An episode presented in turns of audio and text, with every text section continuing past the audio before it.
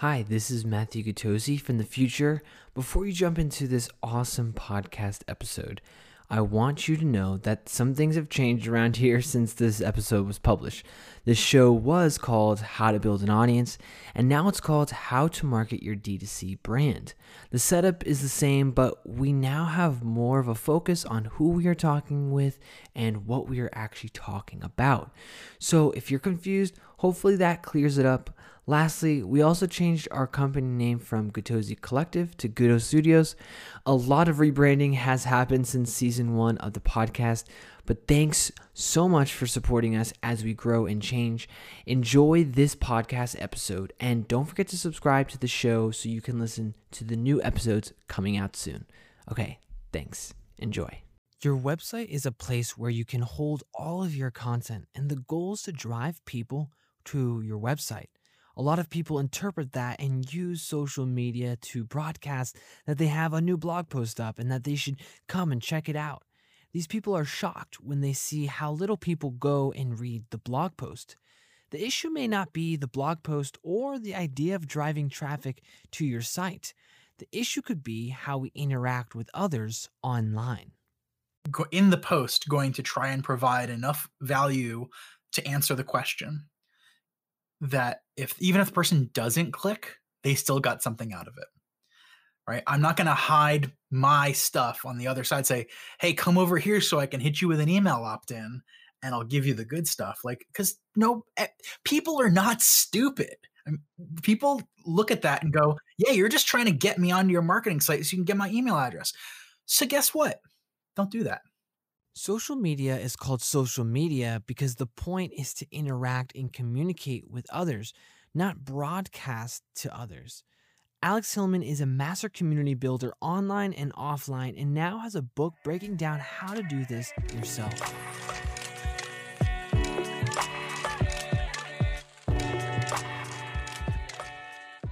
You are listening to How to Build an Audience, the podcast that tells the stories of how some of the top entrepreneurs, marketers, and communicators built a following around their businesses and brands. I'm your host, Matthew Gatosi. Today I'm talking with Alex Hillman. Alex is based in Philadelphia, and after leaving Drexel University early, he started building websites for businesses.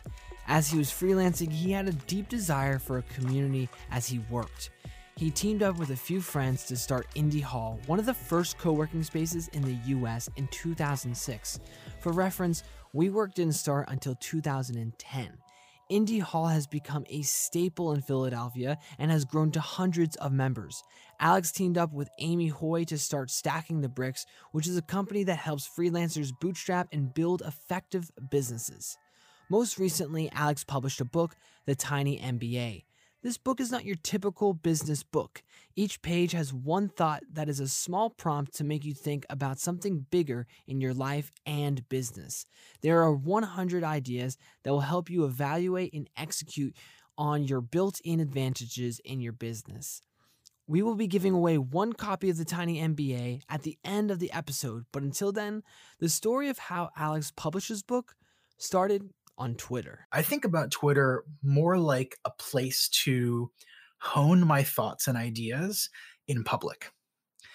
And I think maybe that's akin to the way people thought of blogs before blogs became a often a broadcast medium as well. It was a, you know, writing is one of the most powerful, but also one of the hardest kinds of thinking and the constraints of Twitter being 280 characters when I joined in 2006, and for a long time it was 140 characters. So even shorter. How do you have a complete thought in 140 characters?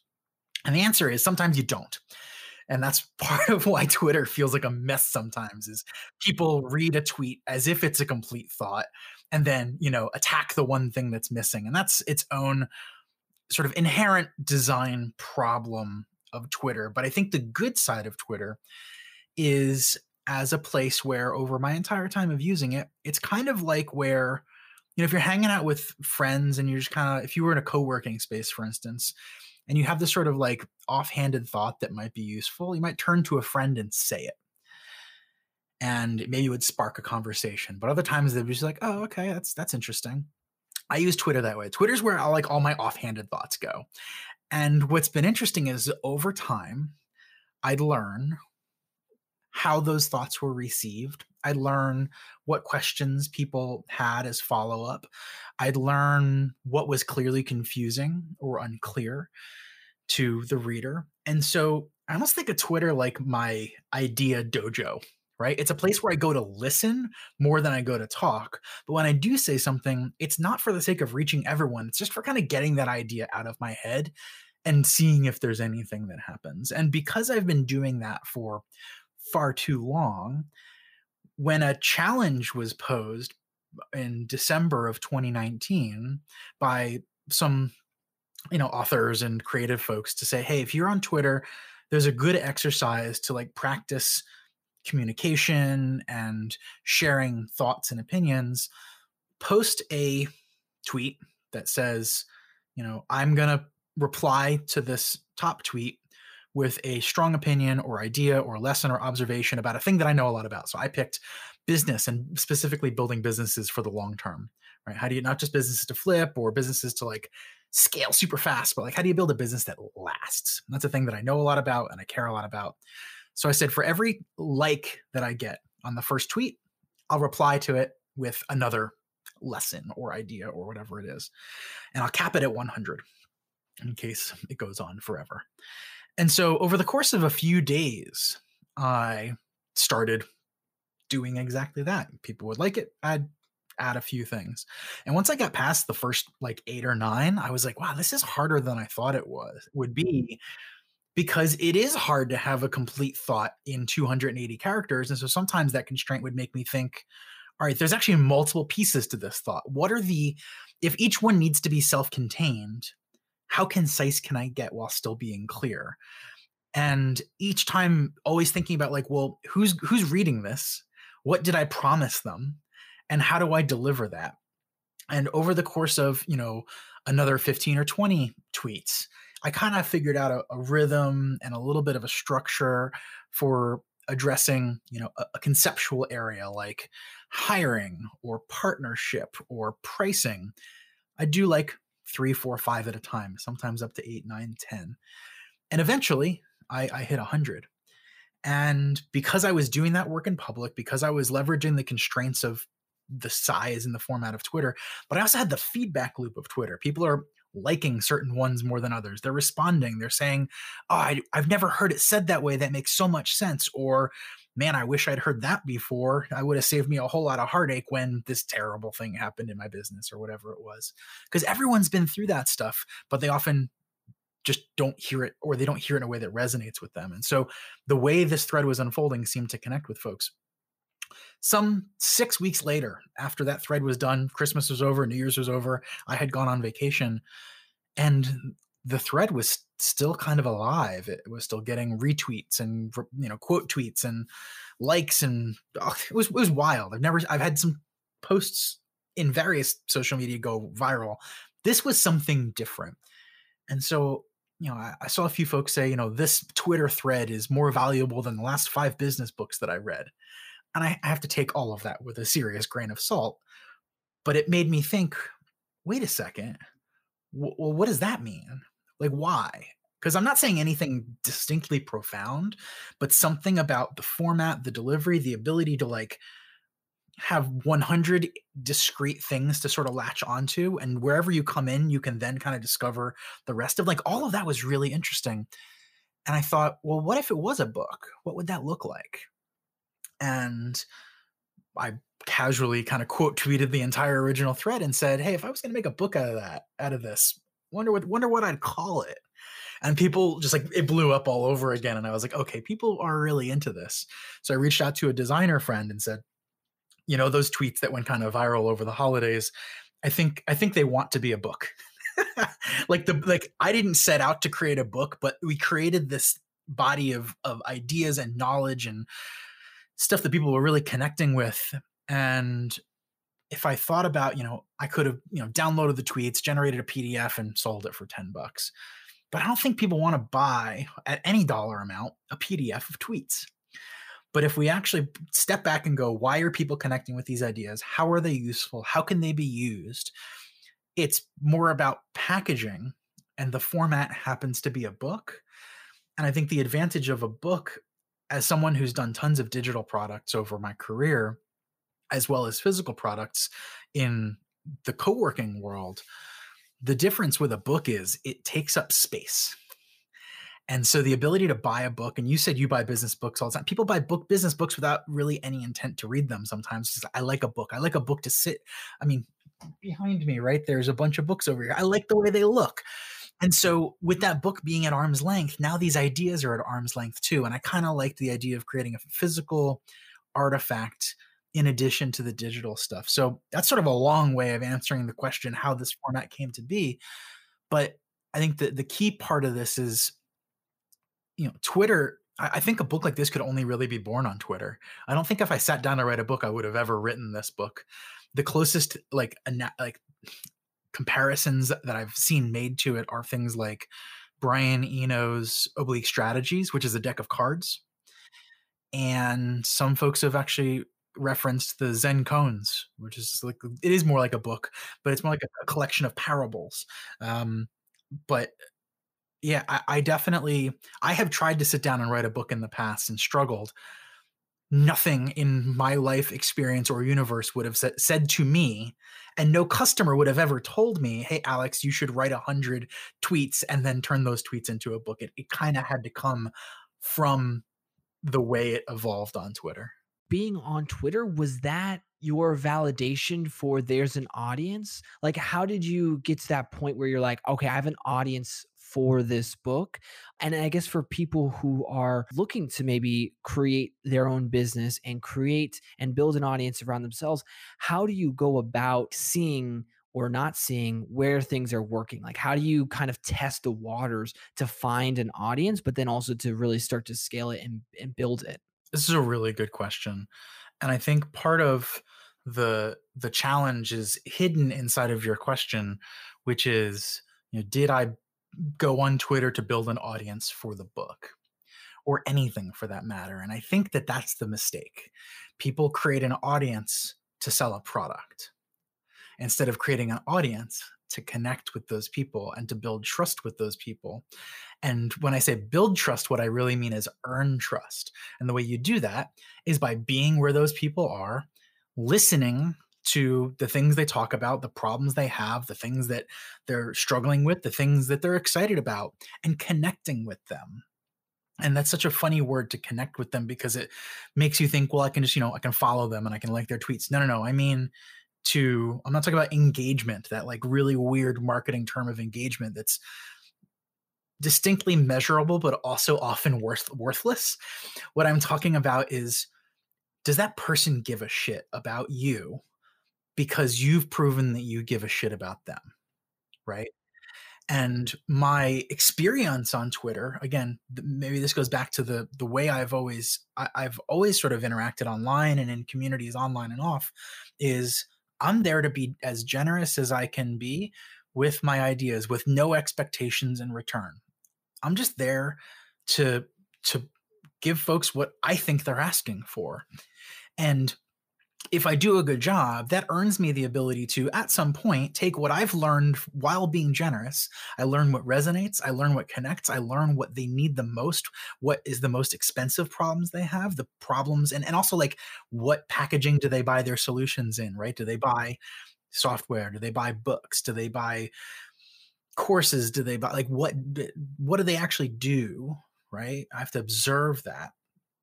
And participating in communities before you try and sell them on anything is the easiest way to do it. And people make it really hard and complicated trying to find this like convoluted way in, like, how do I build a community around my product? And I'm like, well, step one is you forget about your product and put all of your attention on them and what they're trying to accomplish. And if you do a good job of that, you're going to get a better idea for a product that they actually want to buy than anything you're thinking of right now. I'll quote your book. It says, uh, Lots of people get stuck on the idea of audience building because it feels like an abstract outcome of self promotion. And for a lot of people, self promotion holds serious negative connotations. This is because most people have only seen examples of bad self promotion.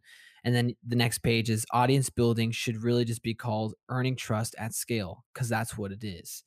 And you know, you do talk about, you kind of just said like you know, forget about the product, just focus on the people. I kind of want to get a little bit more practical on that. Like, let's dig deeper into what you're saying about earning trust. Like, what does that look like on a day to day effort? Like, for me, like, I'm trying to build an audience around my business, I'm trying to build an audience around this podcast. What, what should be my day to day you know you know getting in there and actually getting to know people and how should i go about this let's get practical with with this kind of us trust building um, for you? The the business that actually published this book is a business called Stacking the Bricks, and we we have a, a bunch of products that help people with various parts of their businesses, but there's a couple of central themes and skills that we teach uh, and I'm going to share a little bit with you with you today that are sort of central to all of them. It's one of those things where no matter what you're trying to do in business, if you learn these core skills first, it makes all the other ones easier and this this question you're asking and the answer to it are really at the heart of it. So step number one is being really clear about who you're trying to be for right?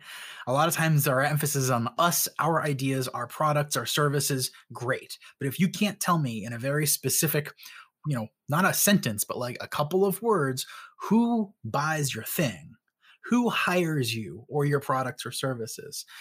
Then that's where we've got to start right? And so you know you have a, a, business that is it sounds like is mostly marketers is that right? Yeah we do content creation for other uh like cpg brands. So we do Got like it. photos and videos. Okay so perfect. So and then you go one, one step more specific focus on cpg yep. Excellent. So that's another thing where people say well we you know we do content creation. I go for who? And they go for anyone. And i go eh, for who? And so like you're already in that right direction. So that's step number one. Step number two is where are those people online? And if you don't know an answer to that, sometimes it's helpful to define a more specific role because I think, especially when we're talking B2B, it gets kind of fuzzy because I'm like, well, you know, I'm, selling B2B, but ultimately there is a person or a role that you most are consistently selling to, or that is most consistently expressing a problem and then they have the ability to influence a decision maker if they're not that decision maker themselves. So narrowing down who is the the person start thinking about the business as who is the person who influences the decision in that business because businesses are i mean some of them are run by artificial intelligence but most of the businesses that we're serving are run by humans. So that's step 2 is who is the person that can make the decision to hire you? And then where are they online? And ideally you have some experience working with this person or this this role or even better maybe you've done it yourself right? And so if those aren't true you are working at a disadvantage. So this is harder. But i think folks find the most success when they're again doubling down on an area like oh i've already worked with these clients or i already worked in this industry and now i'm going out to do it on my own for other brands or other companies things like that. And so you already have some insider knowledge about where they might gather. Is it certain, you know, forums or discussion lists or LinkedIn groups or Facebook groups or are there certain hashtags on Twitter that they're active on? Are there certain blogs or resources? Are there events or I mean events are a weird thing in 2020, but but if you think about like what what do events represent because they, they will come back at some point in some form events represent community leaders bringing together community members and that can take any form digital real world whatever it is but if you're in the industry you get a sense of who that is and if you don't know you got to start talking to the people who do and say well, when you're running into a problem where do you go for advice? Is there anywhere online you go for advice? Are there any books or authors that you respect or trust? Because then you can go look at that book that author look at their product reviews and see is there any themes there? But you can also say well where is that person promoting their book oh, they're promoting it at these conferences or in these forum. Like you can sort of, it's almost like doing what Facebook does with lookalike audiences, but with your own damn brain. So that's step two. Now you've got a clearly defined audience, a clearly defined kind of person who you can talk to, and a place where they are on the internet. Now, the most important step of all is you go to that place and you listen. You read. And I always tell people like, if you're starting out with this, time box yourself to like 15, maybe 30 minutes a day, where you could be doom scrolling on Twitter or losing time in whatever your blow off steam internet go to is. Replace that with this and go and lurk and read and specifically read for what questions people are asking, what problems or challenges come up as patterns. Like over the course of a week, you're going to see the same thing show up more than once. And maybe not the exact same question, but oh, they're asking a whole bunch of questions about this. And based on my expertise, I actually have a pretty good answer for this. And so you can get in those comments and start interacting, right? And before you're writing any blog posts, doing any podcast, creating any product, you are in there participating as a peer because what you want to be is seen as a trustworthy leader that people go, that's the person who knows what I need to know. I want to buy stuff from them. But in order to become a leader, you have to first be a member. You have to first participate. Show who you are, show what you got, be helpful.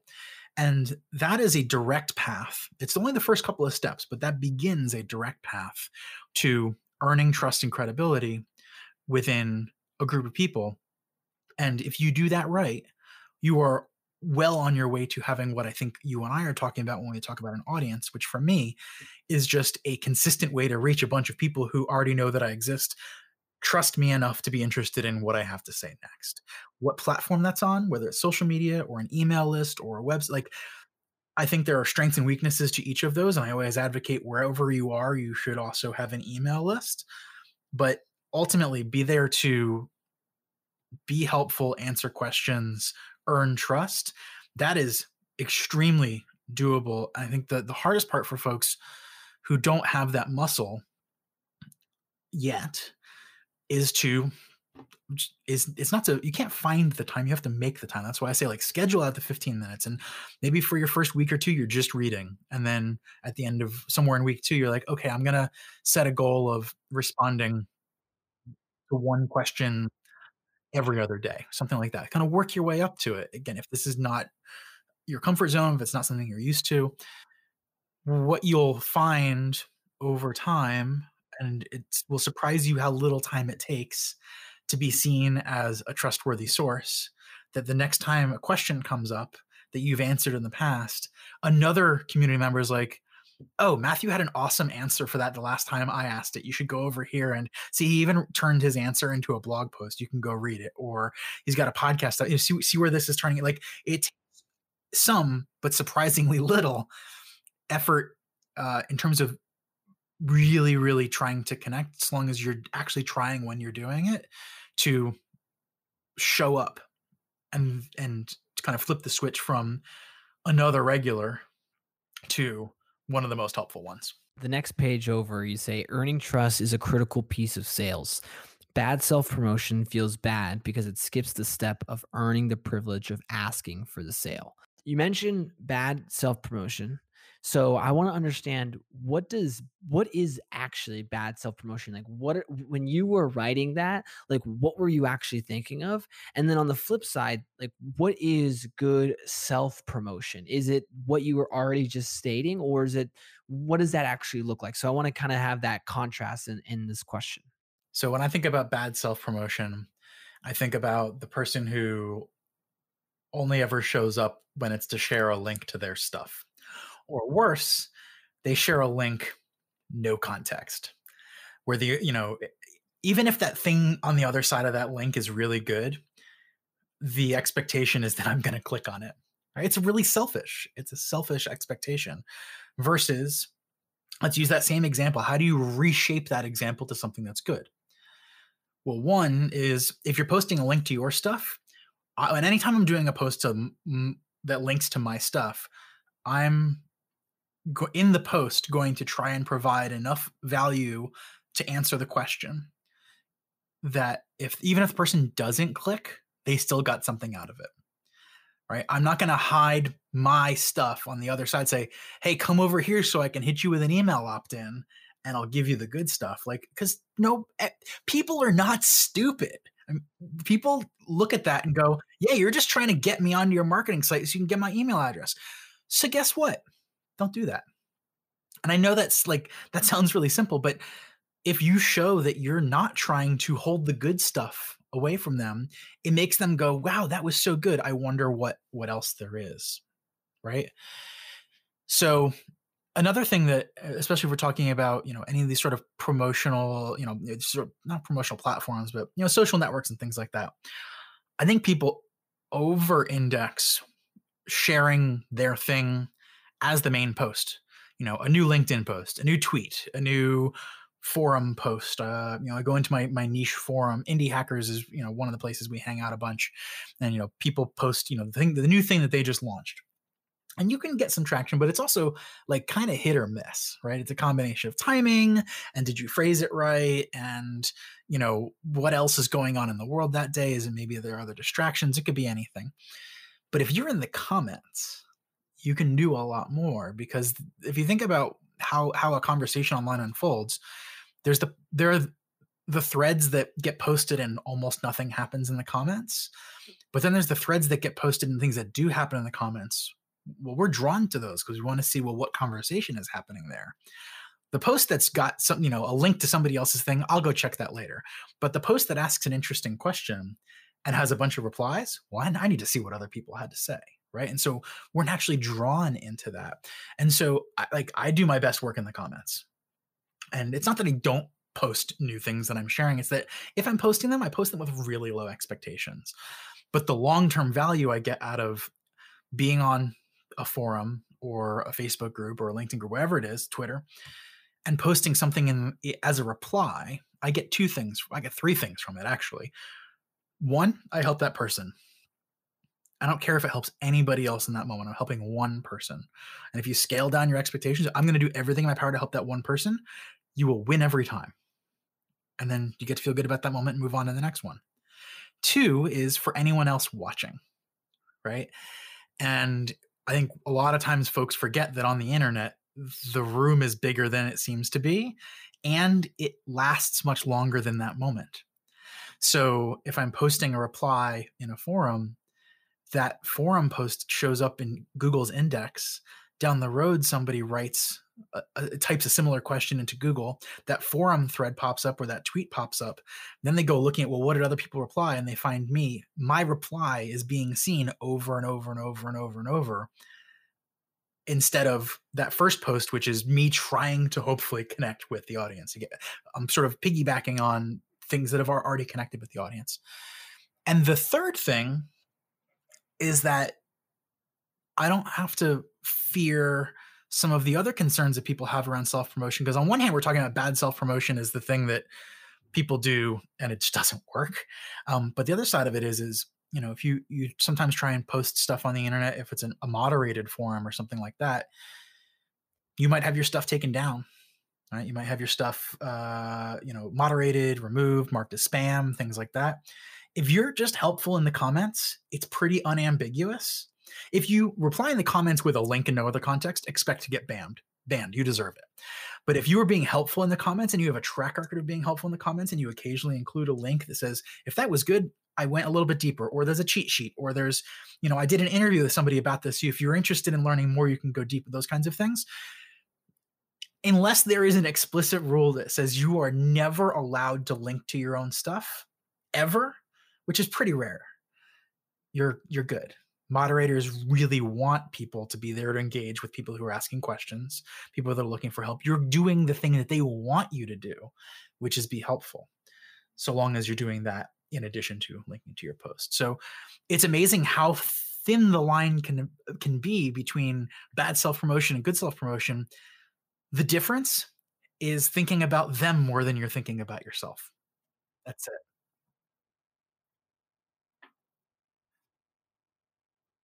After the break, Alex tells his story about how he started his freelance business and built one of the first co working spaces, Indy Hall.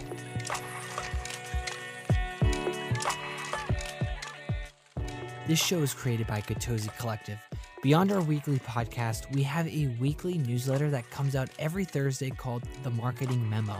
We have some marketing tips to help you build your audience, and we curate amazing examples of great content that other brands are producing. It is free, and you can sign up on our website that is linked in our show notes. Now, let's get back to the show. Alex wrote his book after years of experience in business and working with many clients. I wanted to go back to when he first started his career. Alex dropped out of Drexel University and started creating websites for clients. I wanted to know how he was able to build his business and get clients. From the outside, it looks like I drop out of school, I'm at an agency job, I quit the agency job, and I start freelancing. And that's true, but it's not the whole story, as tends to be the case. What actually happened was while I was in school, I got an agency job as a co op, as an intern, basically, an intern plus plus. And I loved that job. I loved my teammates. I loved the work I was doing. I realized that making things on the internet was what I was made for, like as close to a calling as I've ever felt at that point in time. I'm like, this is what I want to do. This is so fun. And then that company kind of fell apart. It went through a massive growth spurt and quick, you know, kind of imploded. And so I ended up working at another agency.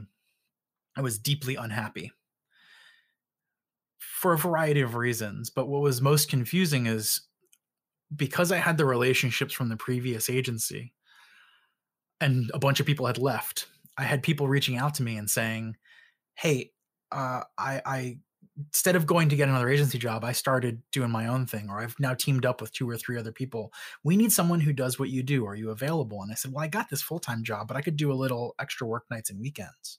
And that was the light bulb moment for me was I had people I had already worked with. I wasn't building an audience, but I had people I had already worked with, which means what's the common theme? We have trust. So I think people overlook their existing network as people who already trust them and they say, you know, well, those people aren't in my audience. And that may be true, but there's a good chance that they know people who are. And I can give you another really concrete example that's not me. And that is my my best friend, and also not in web development. This is super niche industry. So my best friend is a sommelier. He's a wine expert. He spent a lot of his career, many, many years, over a decade of training to be a person who knows more about wine than the vast majority of people on the planet and does that in fine dining restaurants and as a consultant working with people that are building wine programs for their restaurants and all these kinds of things but for a long time eric had been working in really high end restaurants world renowned restaurants making better money than most people make in restaurants, but for what he could be doing and what he could be earning, it, it wasn't that much. And the part of the, that is is like as small of a pool of certified sommeliers as there are in a world in the world with his level of certification. There's an even smaller number of businesses that pay, you know, top tier for it. And so I said to him for many, many years, when are you going to stop letting these restaurants bully you around and then tell them if they want to hire you that they hire you on your terms right because even when he was getting paid well they were treating him like garbage and he we'd talk about it and he'd say yeah you know you're right and then he'd do nothing about it and as tends to be the case things came to a head and he finally decided he was going to listen and he said he said you know i I'm I'm gonna eh, for him, his first step was gonna be I'm gonna go build a website and I'm gonna list a menu of all the services that I can provide for all the different kinds of clients that I can provide them. And I said, Don't you dare. He said, he, said, he said, what do you mean? That, that's what I need to start a business. I go, Eric, you have one of the best professional networks in your industry. It's huge. It's connected to influential people who've got money to spend, and everybody loves you. That's something that people would kill to have getting into any industry, and you already have it. That's all leverage. I said, You're going to make one post, one, maybe two, one to Facebook, one to LinkedIn, because that's where most of your network is. And you're going to say, Hey, everybody, good news. I'm independent now. And if you've ever wanted to work with me on a wine related project, shoot me an email. That's it. He still doesn't have a website. It's been three years. He's still working on projects that came out of those first couple of posts and then the enduring word of mouth that came out of it. Does, it, does that mean he shouldn't have a website?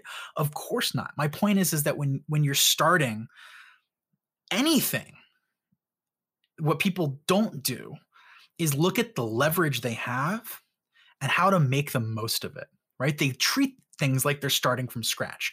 Eric wasn't starting from scratch. He was starting with 20 years of restaurant industry experience, 15 years of wine industry experience, tons of relationships into some of the most prestigious winemaking institutions in the world. And he was going to start with a website. Are you mad? Send a like send a couple of emails and write a Facebook post and see what shows up. And if nothing shows up, then I'll I'm happy to be wrong and you can build your website. But I knew I wasn't going to be wrong because I know what it looks like when you have the leverage of trust and relationships and you give it a chance to show up for you. That's all it was. And it's the exact same thing that I did when I made the leap. When I left the agency job, went out on my own, it was because I already had a few freelance gigs. I saw that it was possible. And the only difference between doing a few freelance gigs on the side and making it my full time income was saying, okay, I just need a consistent pipeline, a consistent system for making sure that I'm getting work while I'm doing work. That's a totally different conversation. That's strategic and operations. It's important, but that's not what we're talking about today. We're talking about step one is evaluating your leverage, evaluating your assets. And if you've already worked in an industry, you probably have more than you think you have. You're just afraid to ask for it. And that's okay, but you got to get over that. Indy Hall is a co working space in Philadelphia and it was started in 2006. Indy Hall was actually one of the first co working spaces created in the US before remote working and freelancing were as popular and common as today. Alex and 10 friends came together to start Indy Hall, but I wanted to know how did they go from the original crew to attracting people into their space and building a thriving community that Indy Hall is today? Well, on one hand, you're you're going to be disappointed because it's it's going to start to seem like I only have one trick. but it's basically everything that we've been talking about. That initial group of 10 I didn't start with. I had to go find them and I had, you know, it was a combination of some folks that I had found through these freelancing bit of freelancing networking I'd, I'd been doing, but the original genesis for Indy Hall wasn't because I wanted a space. It was because I was feeling limited in building those networks and I was finding that projects were most successful when I teamed up with other freelancers who I already knew and had a chance to work with a little bit. If you're trying to build a relationship while you're working together, it's very difficult because the work is kind of the reason and the work doesn't always go the way you want it to. And so then the relationship kind of gets spoiled by the, the work not going well. Whereas if you flip it around and you build a relationship first, when the work doesn't go well, you can bond over the common enemy of the project or the client or whatever it might be but it was hard to find those people. And so that was what the, the original goal was like where where are those people? How do we know each other before we need each other? That's the one trick right? How do we know each other before we need each other? That maps to everything. How we got from there to today is a combination of of two things. One is repeating that over and over and over and over and over and over and over. One of the lessons in the tiny MBA is a lot of success is boring repetition and people get there by being willing to repeat themselves. I've been repeating myself for like 15 years. I've been saying slightly different versions of it based on who's in the room and what the goals are, but at the end of the day, the Indy Hall story is one of the things that we do today that work are the things that we did back then. We just do them we do more of it we do it with more people. You know once we had the space set up the goal was not to get people to the space. The goal is to get people to connected to each other. I think space is a commodity. I think we, we work in and a lot of other co-working spaces got confused along the way that they were in the business of renting out space. Indy hall has never been in the business of renting out space. We're a membership organization and the primary value of membership is the other members. And so the way we we combined the again these sort of audience building and community building are not the same thing. For me the big difference is is you take everything that you're doing with audio audience building and you point it we, you point the audience members at each other right? So with audience building my goal is for individuals to build trust with me. With community building my goal is for people to build trust with each other and for me to become invisible right?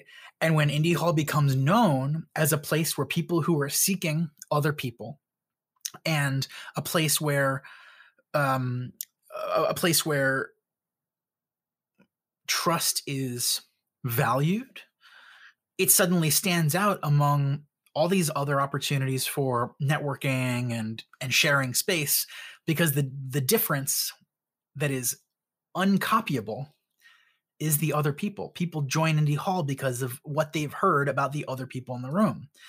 And so our focus on designing experiences where people can build trusted bonds with each other is the multiplier effect. It's when somebody goes, this is now an integral part of my life. It's how I solve problems. It's where I build friendships. It's where I, you know, find connections to things that I don't know how to reach.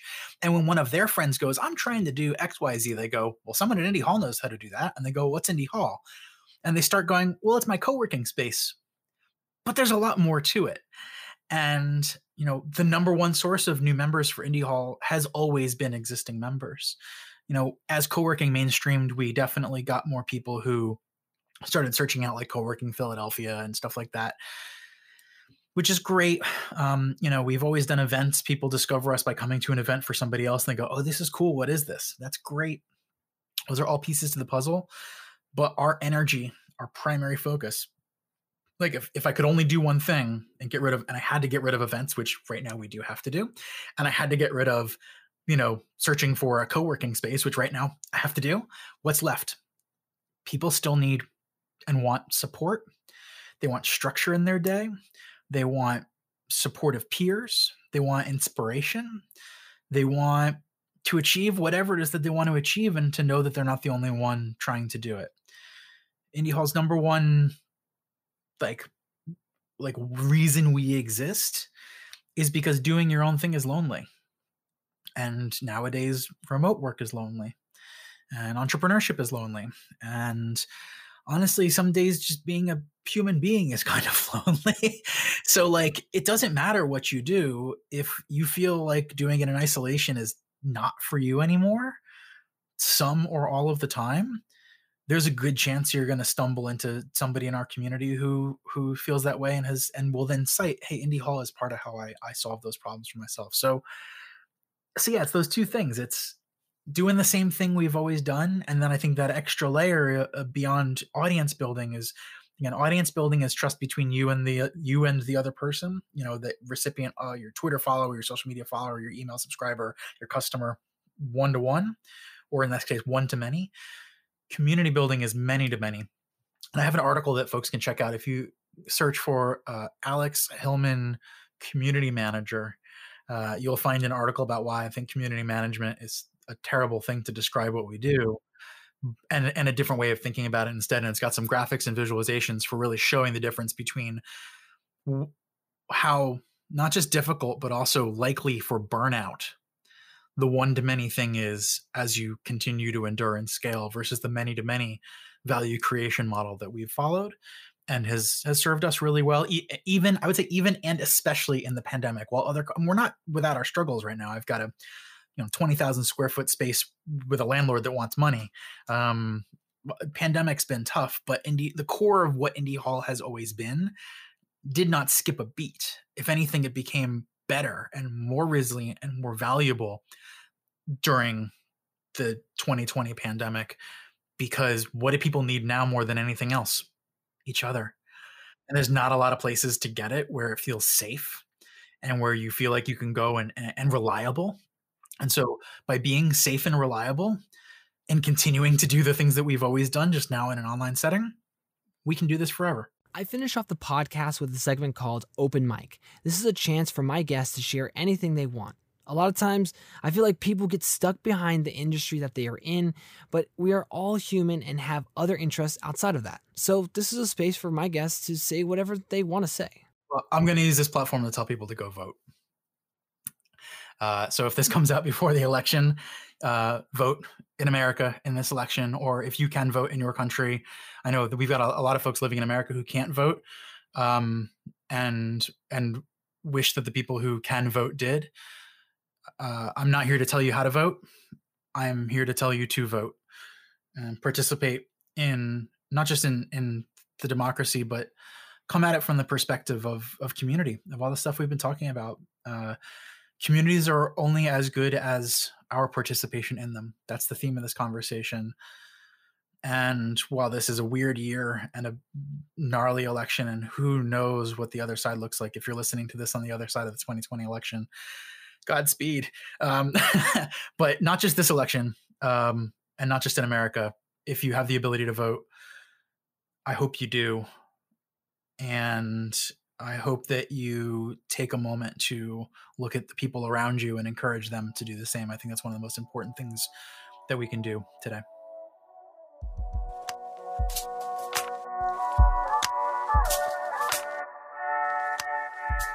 This conversation with Alex taught me about giving in a community. We shouldn't focus on building an audience to sell a product. We should focus on building a community. The only way to build a community is to give and continue to give without expectation. We have an exciting giveaway for you. If you write a review on Apple Podcasts or your podcast listening app, you will be put into a drawing for one of the copies of Alex's book. If you don't win, no worries. We have a 20% discount code for you. Write how to show in all caps as you're checking out for the book on stackingthebricks.com. You can follow Alex on Twitter and check out Stacking the Bricks, which is his company helping freelancers to succeed.